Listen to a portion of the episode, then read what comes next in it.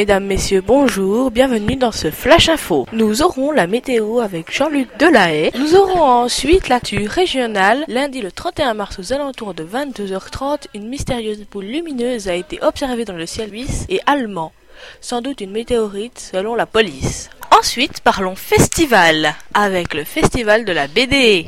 Nous écouterons les critiques de monsieur François Gerber. Le festival était moyennement sympa, mais pour l'instant, on est plus proche de BDFil que du festival de Sierre. Après ça, parlons international. Le moteur de recherche Google affirme que la Turquie a pénétré le système d'adresse internet afin de pouvoir rediriger les utilisateurs vers d'autres sites.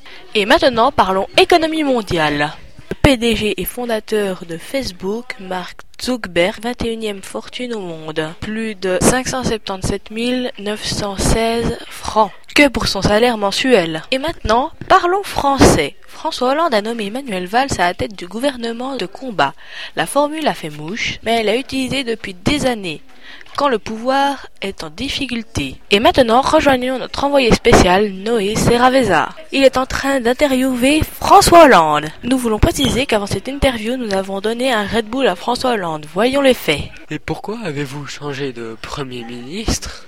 Et bon, en fait, c'est qu'on n'avait plus trop de revenus et comme euh, il est moins cher, notre nouveau ministre, euh, vous pouvez juste, s'il vous plaît, baisser le chauffage, je commence à fondre? Je m'engage solennellement à ce que toutes les usines de Pépito ne ferment pas.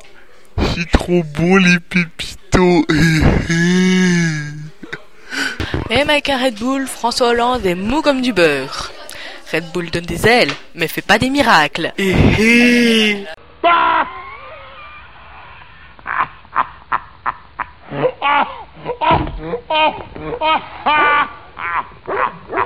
Ah, je crois que François Hollande vient de comprendre la blague. C'était le Flash Info. Merci et...